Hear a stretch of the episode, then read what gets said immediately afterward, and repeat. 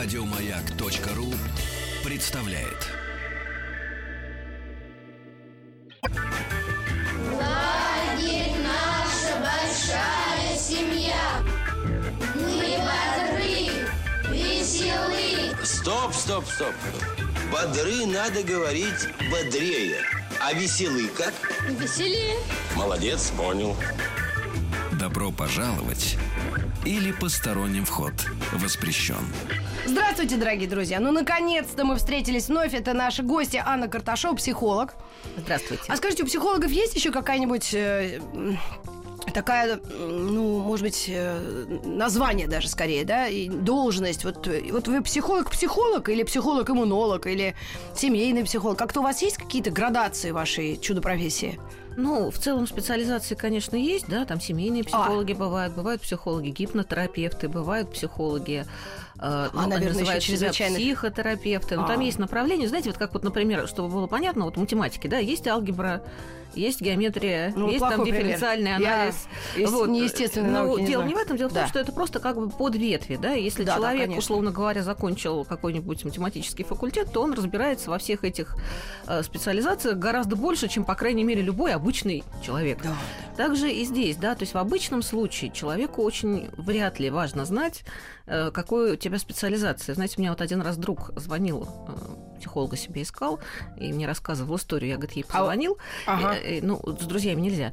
Вот, я, говорит, ей позвонил и сказал, мне нужен психоаналитик. Она мне говорит, а вы психолог? Он говорит, нет. Она говорит, тогда я психоаналитик. Вот, в этом смысле поговорили. Это как раз тот самый случай, потому что люди часто психоаналитиками называют тех, кто типа анализирует психику, хотя это совершенно другое вообще. То есть это такая вообще какая-то у людей в головах, ну, обычных, опять же, да, там есть некая каша, и поэтому вообще, фактически человеку не надо искать направление. Человеку надо найти хорошего специалиста. Ну, на всякий случай, конечно. Нужно ли? Вот вы знаете, по поводу отношений. Вот мы взяли такую узкую достаточно тему, как сохранить остроту чувств в отношениях, видимо, все-таки семейных, да, такие плюс-минус, да, которые длятся долго, если они долго длятся. И вот здесь я заметила, поскольку уже самой мне скоро 50, нечаянно я об этом подумала совсем недавно, я думаю, вот не парятся по поводу долготы своих отношений только военные. Видимо, им столько пришлось соли, пудов съесть двоим, что они уже не могут друг без друга. Остальные все люди, это вот обыкновенные люди, как вы сказали, да, которые что-то парятся, сами себе проблемы придумывают. И отсюда какое-то либо недоверие полное психологам, либо абсолютная зависимость от них. Поэтому нашу с вами встречу сегодня хотелось бы как-то вот подготовить, чтобы, ну, всем понравиться невозможно, но кому-то, может быть, это что-то подойдет. Правильно? Вы имеете в виду, психолог подойдет? Да. Вы знаете, подойдет. Вообще, на самом деле, есть очень много мифов таких, в которых люди живут. Вот, в частности, есть такой миф о романтической любви. И это как раз то самое, что обычно люди называют остротой чувств. То есть, чтобы вот там, я не знаю, ночью сбегал, принес букет цветов, положил на капот машины. Господи. Или чтобы какой-нибудь сюрприз делал. Вот ведь когда ухаживал, ты делал. А вот сейчас-то 20 лет прошло, и уже не делает, и все скучно, серо, и нет никаких там... Я слышала, что муж ночью вставал, уходил к другой, потом приходил, говорил, что он за сигаретами ходил. Да нет, ну бывает вот все что угодно ощущения. И такое тоже. Так нет, она же может этого как бы и не понимать и думать, что он правда за сигаретами ходил. Вот, как раз когда начинается какая-то острота чувств, вот в таких случаях, да, что ходил за сигаретами, да решил тебе цветочков купить, вот это обычно как раз сигналы того, что он не за сигаретами. Вот это действительно странно. Рассказываю одной моей подруге. Ну, я могу, конечно, назвать ее имя, но не буду. Не надо. Она уехала в командировку, а муж окна помыл. Это надо как-то напрягаться. Она, подруга, сразу спросила, у тебя есть кто-то? Что-то, что не... Видимо, она понимает, что надо, раз она так спросила. Потому что, ну, конечно, если он всегда моет окна, когда она уезжает в командировку, то не надо напрягаться, да. Если это вот на ровном месте никогда не было и вдруг что-то случилось, значит, что-то произошло. То есть надо так не камень точить по-прежнему этой подруге. Ну, надо быть внимательной, зачем камень точить. Да? Когда ты точишь камень, это значит, ты будешь агрессивной, будешь наезжать, а обычно это... Пилить. Или пилить, или обвинять, или там еще что-то такое, или упрекать, а это никому не нравится, и это только подтвердит человеку, что правильно он делает. Или наоборот, надо найти кого-то. А тут вот, да, там такая замечательная, чудесная, и очень часто, кстати говоря, это и происходит, потому что человек ищет остроту чувств, Вот, но на самом деле он не часто уходит, бывает. Вот, но, как один умный человек мне говорил, они, конечно, уходят, но ведь через 20 лет это будет все то же самое, но даже на самом деле не через 20, да, а когда пройдет та самая романтическая любовь, она пройдет года через 2-3, как максимум.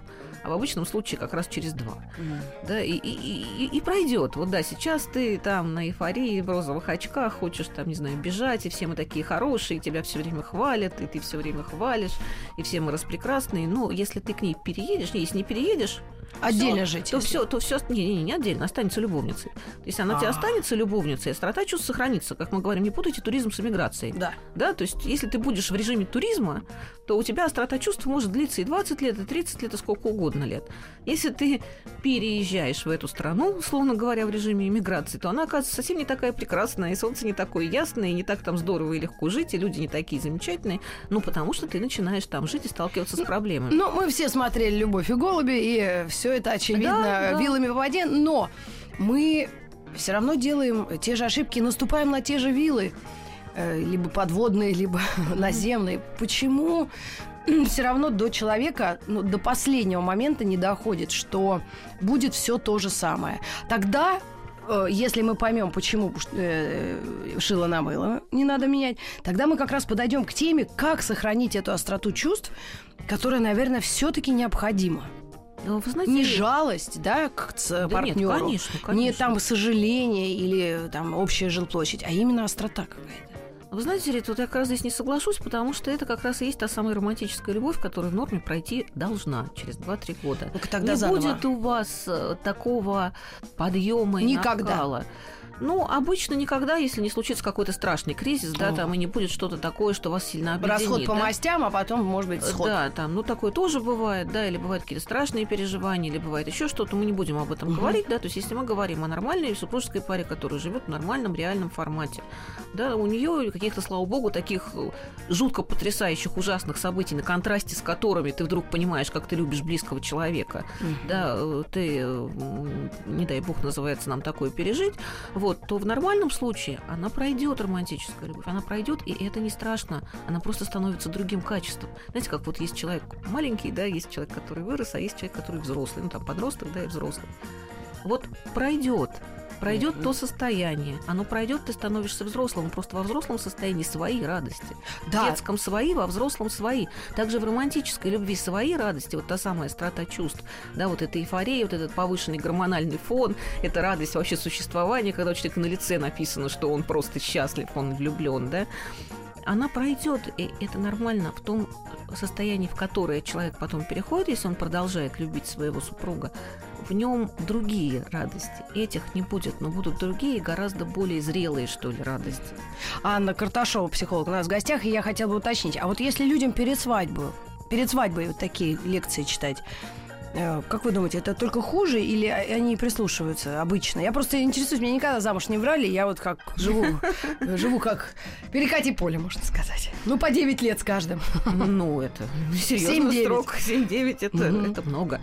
Вот. Вы знаете, если читать, может быть, они будут к чему-то готовы. Я не думаю, что это будет для них... Они просто не поверят. Потому что в моменте, когда люди будут в этом состоянии, а тем более молодые люди, да, то есть все-таки мы говорим о тех, кто хотя бы один брак пережил. Да. Ну, или там уже там ему хотя бы лет 30, потому что, естественно, что романтическая любовь, она свойственна юному возрасту, и это нормально. Там они не поверят. Для них там Ромео и Джульетта, наверное, идеал. Если ты умрешь, то я умру, я без тебя жить не могу, и вообще, как это бывает. С этим надо просто один раз увидеть, что оно кончилось, и тогда ты в это будешь верить. Пока ты еще этого не видел, ты считаешь, что это сказки. То есть, если тинейджерам пытаться объяснить, что подожди, и как-то возьми себя в руки, и это бесполезно.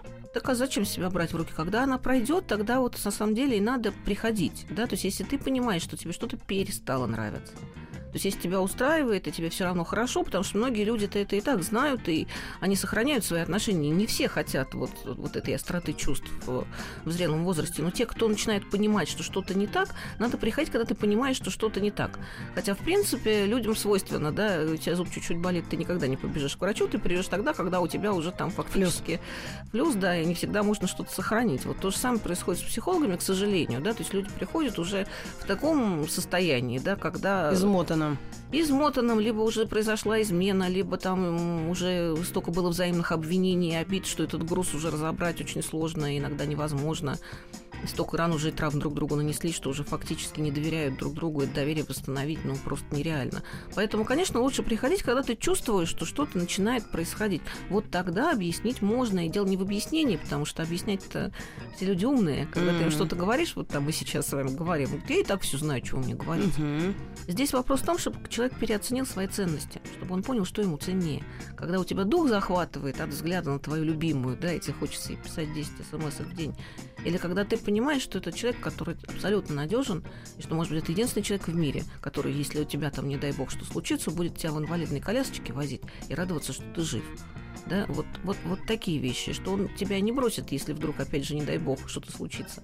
Ты там собьешь человека и тебя посадят в тюрьму, опять же, вспоминаем вокзал для двоих, да? То есть, когда ты понимаешь, что ты абсолютно веришь этому человеку, что это тот, кто с тобой будет всегда.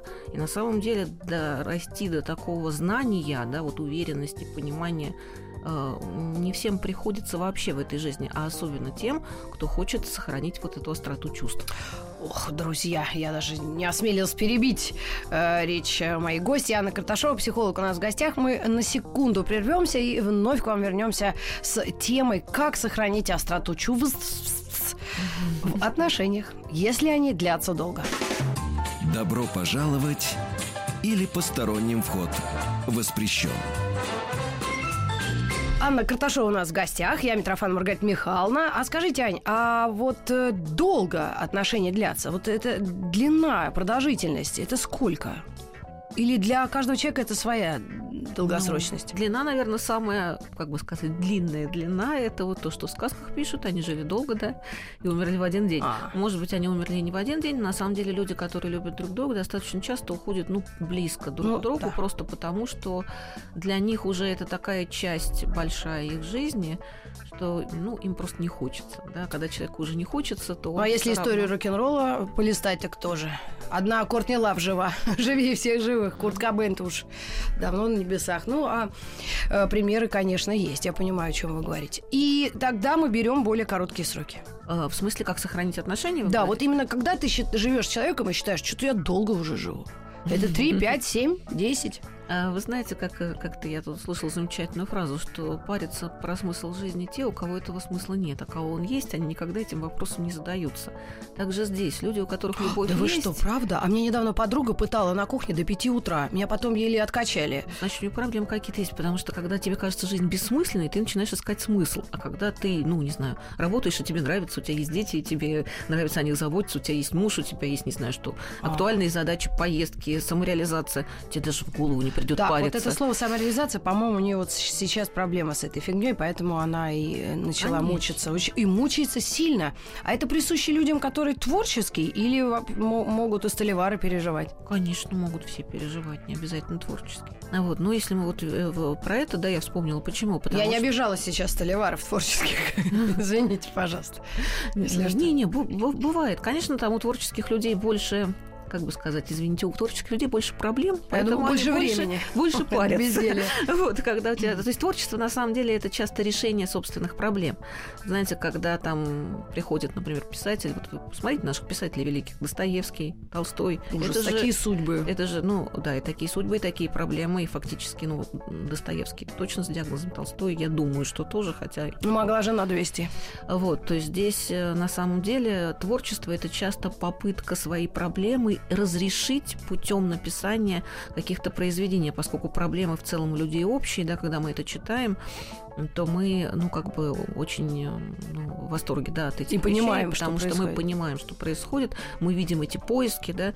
Так вот, если у тебя проблем нет, то с творчеством обычно становится хуже, потому что у тебя нету вот этой мотивации разрешения проблем в таком вот виде. Хотя, ну, там с музыкой более-менее, хотя все равно, может быть, не такая талантливая.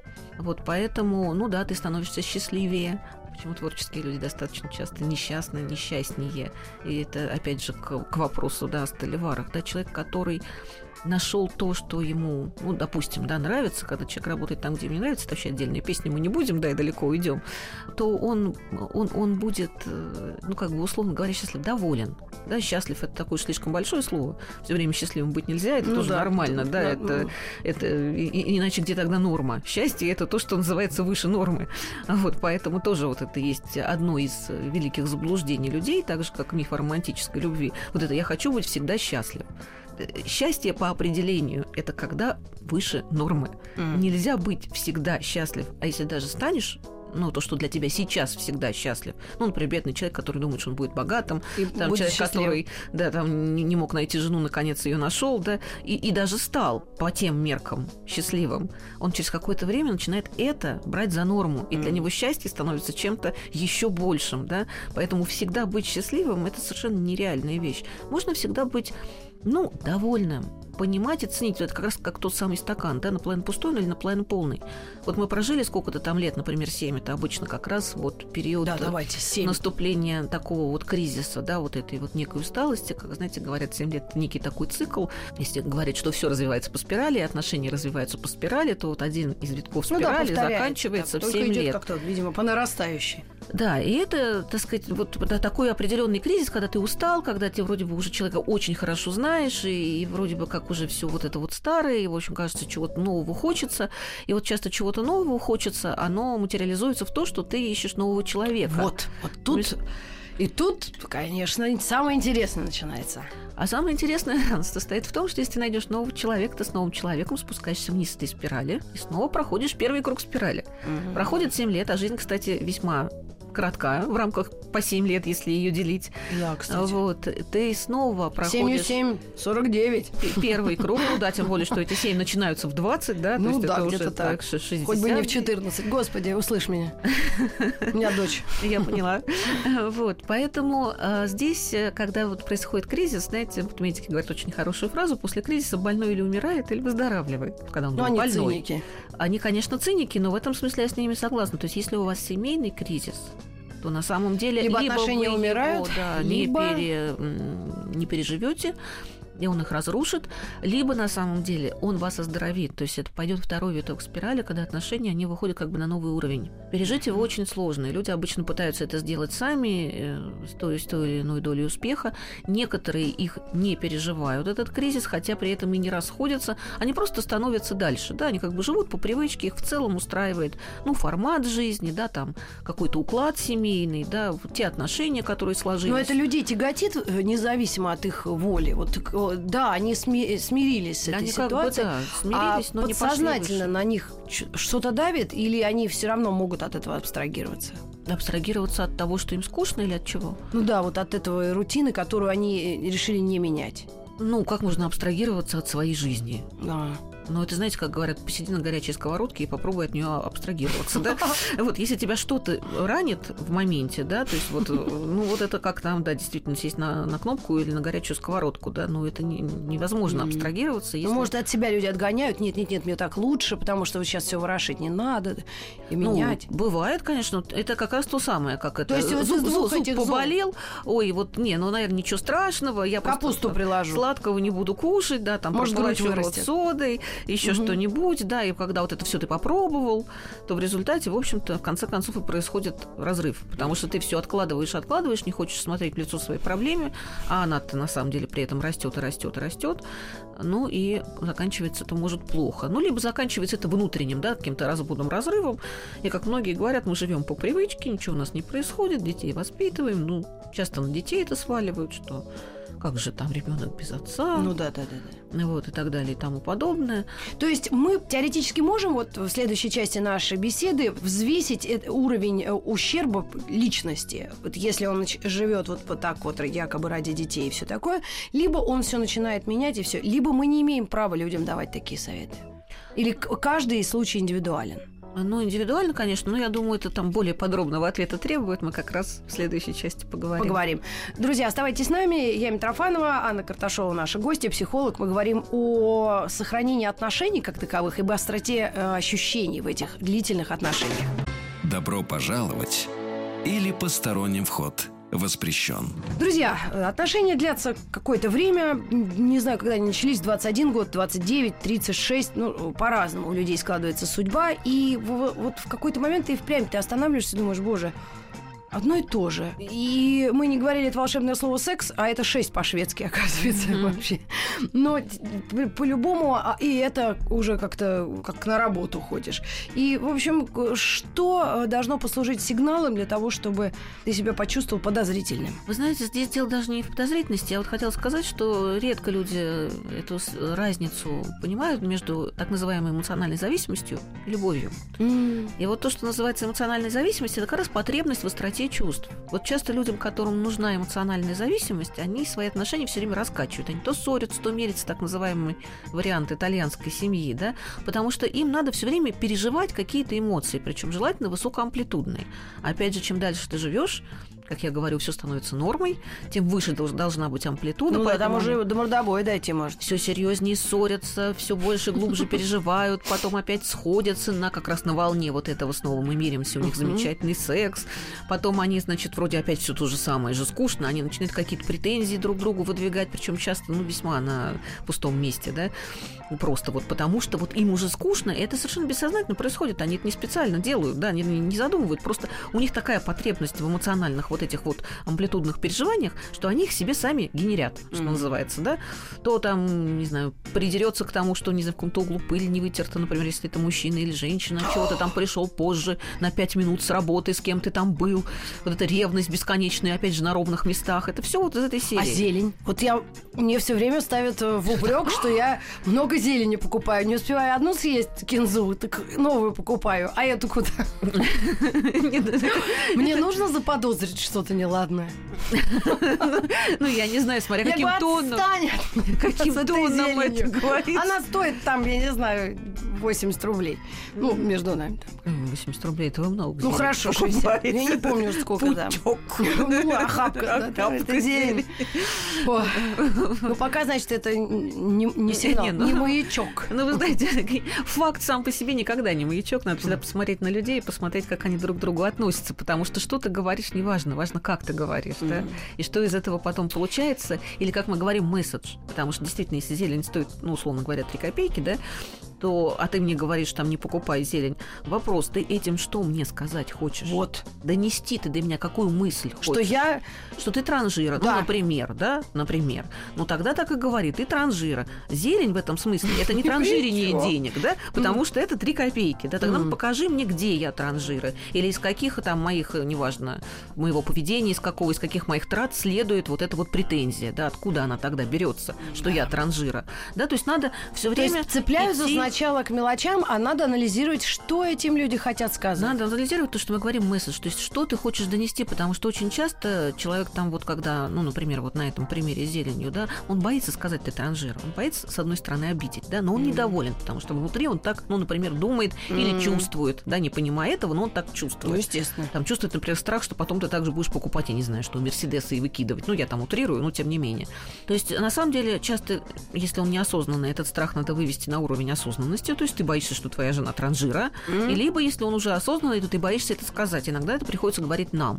То есть вот так же, как вот сейчас. Да ты чего вообще вот?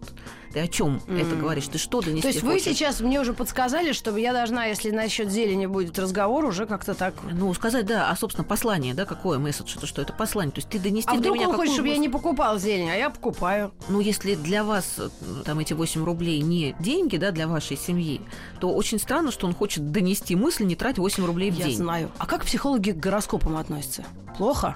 Ну, вы знаете, он дева. Есть разные психологи, есть психологи-астрологи, есть гадалки-психоаналитики. Если вы в интернет зайдете, там все есть. Ну, да. Поэтому... По фотографии кодируют. Да, по фотографии, да, там привораживают, отвораживают. Ну, все-таки, значит, плохо, да, судя по всему? Ну, я же материалист, у меня же мехмат в анамнезе, я же по первому образованию. Да.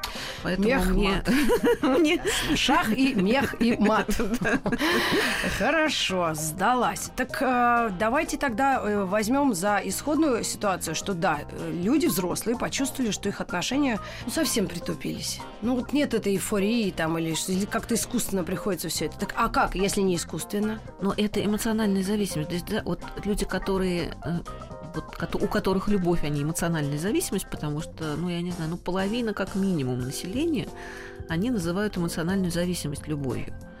Ну, а как это что чувство? Вот я уехала на неделю, конечно, я эмоционально зависим, я уж даже переживаю. Ну, а человек мне позвонил один раз и спросил, что-то у нас посудомойка не работает. А где моя эмоциональная его зависимость? Я думала, спросит, как у меня там... части тела мои, ну, сердце там. Ну, так, может быть, ему это сказать, приехать и сказать... Да говорю уже, 11 лет говорю. Да ничего. Ну, что, говорит, не переживай, мне плевать. Нет, он говорит, да отстань, люблю тебя. А вы верите? Да. Ну, тогда зачем вам нужны эти знаки? Ну, тогда ладно. Переходим к другим. Товарищи, если меняется внешность, или это только на психологическом уровне должно кому-то... ну, помочь кому-то нужно, чтобы остроту ощущений опять вот этих эмоциональных или вот эту влюбленность хоть как-то опять вернуть. Или нельзя, она должна прийти от поступков. Рит. Вот что? Так же нельзя вернуть влюбленность, нельзя вернуть детство, Рит. Ой. Вы все время говорите, как вернуть влюбленность? А может не выходить тогда из детства? Нет, детство можно вернуть. Можно вообще не париться по поводу, не оплачивать счета в Сбербанке, посылать кого-то. Как? Ну сядешь в тюрьму там или положишь психушку, если ты перестанешь оплачивать счета в Сбербанке. Не ты делаешь. Я пытаюсь не готовить. Ну и... ну, дети же не готовят, и я не готовлю. Не, ну, в каких-то мелочах, если у вас, например, ну, я не знаю, у некоторых есть такие возможности, что у них там домработница с проживанием, ну, не готовь. Ну, она будет тебе все платить, например, твои счета и так далее. Не так. Тогда... но это все равно не детство. Детство есть... это все равно безответственность. А зачем же мы тему взяли? Как вернуть остроту ощущений?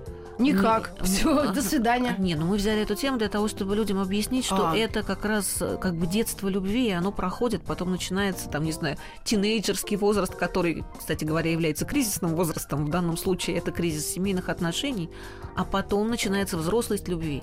И вот, например, там, не знаю, как взрослую любовь, я вот там могу привести два, наверное, примера. Один пример, вот он жизненный. Мне клиентка рассказывала, что когда в советское время у мамы, у ее обнаружили рак груди, и в это время еще так не лечили, как сейчас, слава богу, лечат. Ей пришлось ампутировать одну грудь. Так она говорила, что... ну, и была химиотерапия, и мама была, естественно, там лысая в это время. Да. Так она говорила, что папа в это время, вот он к ней настолько, она, я уже взрослая была, девочка, я уже понимала, к ней настолько приставал вот в плане того, что секс, да, а маме даже, ну, не рекомендовано было, да. Вот, а он вот все время к ней как будто вот она... Льнул, да. Потому что на самом деле, ведь, ну, если мы говорим даже о сексе, о сексуальном возбуждении, это не всегда на вот этой романтической страсти. Это может быть на нежности, да? Это может быть на том, что тебе жалко любимого человека, и ты хочешь его как-то пожалеть, полюбить, выразить ему свою любовь, а секс – это в том числе форма выражения любви.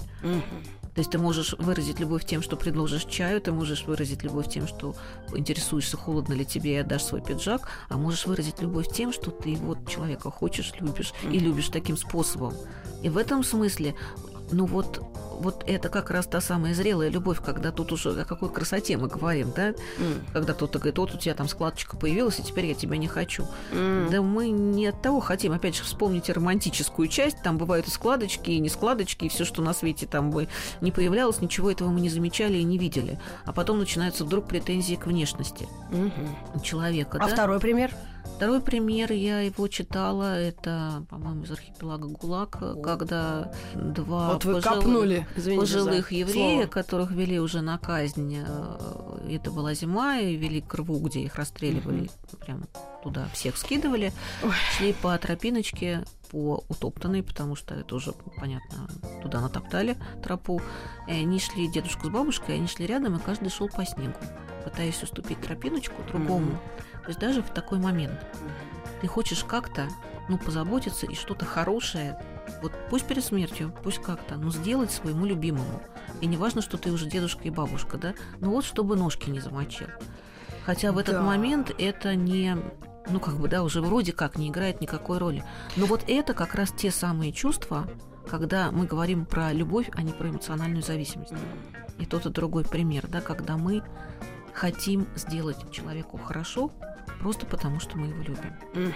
Ну, это какая-то совсем идеальная картина. Я не в смысле вашего примера, а именно когда любим, и вот это, и с двух сторон любовь, и все, что с этим связано. И сам Солженицын был достаточно таким человеком, ну, не то чтобы тираном, но он действительно использовал жену тоже, да, как друга, и как там, она помогала, да, ему все, во всей своей писательской деятельности. То же самое, как и Достоевский наш с вами, вышеупомянутый. Но, окей, самый страшный вопрос, я его оттягивала вот на последнюю часть, это миф о том, что измены помогают освежить отношения именно в семье, и это пошлейшее выражение, что левак улучшает брак. Отвратительно, на мой взгляд. А вдруг оно работает? Вот именно об этом мы поговорим в последней вечерней части нашей программы. Добро пожаловать или посторонним вход воспрещен.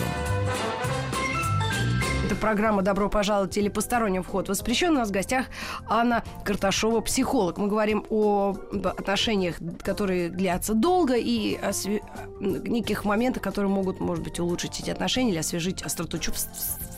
И вот измены, роль этих странных моментов в жизни человека. Вот у меня одна подруга недавно тоже хотела психануть, мужу изменить. А потом что-то подумала, прикинула, так, вот ради чего? А ради остроты чувств, как вы говорите. И не изменила. Ну и молодец. Вот, потому что на самом деле, опять же, когда мы говорили с вами, вот эта разница между эмоциональной зависимостью и любовью, да, вот как раз вот это вот левак укрепляет брак, и измены, так сказать, только на пользу и так далее, это вот точка зрения тех людей, которые живут в эмоциональной зависимости, потому что, естественно, когда у тебя появляется другой человек, ты там что-то должен скрывать, как-то там изворачиваться, да, ты приходишь с счастливым лицом, а надо сделать типа серое скучное, плюс чувство вины. Помаду еще надо как-то стереть. Стереть помаду, смс-ки и все на свете. Вот, при этом, на самом деле, в конечном итоге какая-нибудь помада или смс-ки будут замечены, конечно, рано или поздно. При этом есть чувство вины, а оно сразу побуждает человека извиняться. То есть он как раз начинает вдруг покупать цветы и мыть окна, почему мы с вами говорили в первой частях нашей программы, да? Почему на это стоит обращать внимание, да? Если он пошел за сигаретами, вдруг принес тебе цветы. Если муж ведет себя не так, как обычно... Дело не так, как обычно. Если он приятного на ровном месте, да, то есть как бы не потому, что день рождения, не потому, что что-то произошло, да, что он захотел подарить тебе цветы, потому что ты ему, ну, я не знаю, что устроил какой-нибудь вечер со свечами, да. То есть когда на том же вот как бы ничего не произошло, и вдруг человек начинает делать тебе много всего приятного, то есть как бы вот это вот идет реанимация детства, да, реанимация романтической любви. Нужно. То, скорее всего, это, ну, вот как бы чувство вины побуждает человека каким-то образом компенсировать вот тот урон, о котором она не знает еще пока, да, потому что измена – это, безусловно, большой урон, да, для твоего там супруга и супруги. Вот это так психика устроена. То есть если ты чувствуешь за собой вину, ты пытаешься скомпенсировать как-то тому, перед кем ты виноват. Извиниться как-то, что-то приятное сделать, да, загладить эту вину. И вот, а она-то еще ничего не знает, а вот он начинает это делать. И в этом смысле как раз вот те, которые говорят, левак укрепляет брак, они вот об этом и говорят. Что типа вот тогда как раз человек начинает туда, уже к супруге, да, какие-то проявлять снова, да, там романтические какие-то вот эти вещи, цветы прикрыть дарить. Другую свою связь. И она-то, на самом деле, расцветает, думает, о, как вот мне-то вот, наконец-то оно возвращается. Естественно, от хорошего она тоже расцветает и тоже начинает ему что-то хорошее делать. Так. И тут он сразу понимает, что она не такая плохая. И тут он начинает метаться между двумя, потому что и та вроде уже за это время там как-то прикипела. Не поднадоела, а прикипела как раз. Там это первая измена, она тебе еще никто. А если это уже год, то это уже, в общем, близкий человек тоже. Похоже на то. И там он, начиная извиняться, провоцирует со стороны супруги уже положительный снежный ком, да? Начинает ей что-то хорошее делать, она тоже хорошая, и тут он начинает понимать, что, в общем-то, он, может быть, ее и завел-то тогда зря, эту самую любовницу, но уже она тоже стала близкой, и перед ней тоже чувство вины, потому что в тот момент, когда она появлялась, он-то ей наверняка говорил, что с женой-то у него все плохо, и там-то все уже скучно, и, в общем-то, живут они уже просто так, а теперь-то уже не просто так, теперь-то уже, оказывается-то, она же, вот, оказывается, хорошая, вот, а та-то уже в это верила. Я даже не знаю, чем это может закончиться. И вот это вот начинается, вот это вот счастье на троих, да, ну, в кавычках, естественно, естественно, да. И, естественно, сколько там эмоциональных переживаний. То есть, если мы про эмоциональную зависимость, ну вот просто счастье. То есть люди для питаются этого человека. Как какие-то вампиры вот эти энергетические, вот этой своей странной ситуации. Но они не вампиры. Вампир обычно у другого забирает. Да, этот человек нуждается сам в переживании высокоамплитудных эмоций. И тут, когда у него, например, жена и любовница, этого вот добра у него будет сколько угодно. Мы сейчас не рекламируем «Счастье на троих». Да нет, конечно. А то вот так захватывающие рассказы, у меня аж уши стали гореть.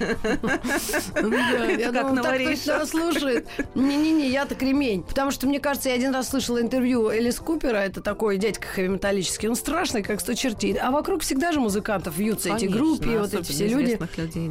И он говорит, слушайте, ну нет, и ради 10-минутного счастья 20 лет брака я не готов хоронить. И мне так и запало в душу это, я думаю, может, правда, не надо? Конечно, не надо. Но если человек настолько эмоционально зависим, ну что ж ему делать теперь? Ну, как вы говорите, понимаете, если человек болен, ну что ж теперь, да, иди лечись. Потому что совета здесь нет. Ну, конечно, лечится, потому что я, кстати говоря, вот сейчас сказали... Миш, ты слышал? Лечится! Я вспомнила, что я буквально недавно смотрела передачу про Баниониса, и как раз там кто-то рассказывал одну из историй, когда они все сидели за общим столом, и как раз артисты, они же часто хвалятся тем, сколько у них было жен. И все там вот начали рассказывать, сколько у него было жен, и какие эти жены были известны и так далее. А он молчал. И когда, значит, его таки все-таки спросили, он сказал, у меня одна. Ему говорят, так нет, у нас сейчас тоже одна, а было-то сколько? Он говорит, у меня одна. И его опять, значит, а как же вот так вот одна? Он говорит, у меня одна, и я этим горжусь. Да? То есть вот в этом смысле есть люди, которые вот они когда долго прожили, они понимают, насколько эти отношения, ну, понимаете, как вот мудрость человеческая. Ну, а вот... что в этом такого? Ну, об этом, наверное, нам на целую передачу. Если вы к нам еще придете через пару недель, когда у вас будет время, вот именно об изменах поговорить конкретных, да, вот о разных точках зрения и взглядах на них. Есть ли смысл их прощать или, наоборот, нет? Или где цена... вот этой измены, конечно, победы. Конечно, и почему это происходит, потому что это, ну, не всегда происходит только из-за эмоциональной зависимости, и как это влияет, потому что, конечно, любая измена – это удар. Как, знаете, удар по вазе. Разобьется, не разобьется, или треснет так, что будет некрасиво и не склеишь, или склеишь, но трещина останется, да? То есть любая измена – это все равно удар по отношению, безусловно, поэтому этот риск, он огромен. Если ты изменяешь, ты должен, ну, как бы... брать на себя ответственность. Друзья, ну, видите, мы наметили еще одну встречу с психологом, который мне очень нравится, Анна Карташова у нас в гостях, и мы говорили об отношениях, которые длятся достаточно долго, и вот, конечно, не успела я вас спросить, а почему у военных действительно такие крепкие браки? Или это только со стороны кажется? Не, ну там-то тоже, на самом деле, свои, да, есть долгий разговор, потому что военные – это определенные личностные структуры, и они, ну, как бы женятся, соответственно, выбирая себе, исходя из своей определенной личностной структуры. Да, они выбирают, условно говоря, подчиненного. О, да? Да. Поэтому круто! Она верная. Ты же в армии, понимаете, нужно слушаться и приказывать. И ему нужна такая жена, которая будет слушаться и исполнять приказы. Да, мои звукорежиссеры вам аплодисменты в этот момент пустят во время эфира. Спасибо вам огромное. Мы встретимся с вами достаточно скоро и поговорим об изменах и как с ними жить или, наоборот, не принимать. Оставайтесь с «Маяком». Спасибо вам большое. Всего доброго. Еще больше подкастов на радиомаяк.ру.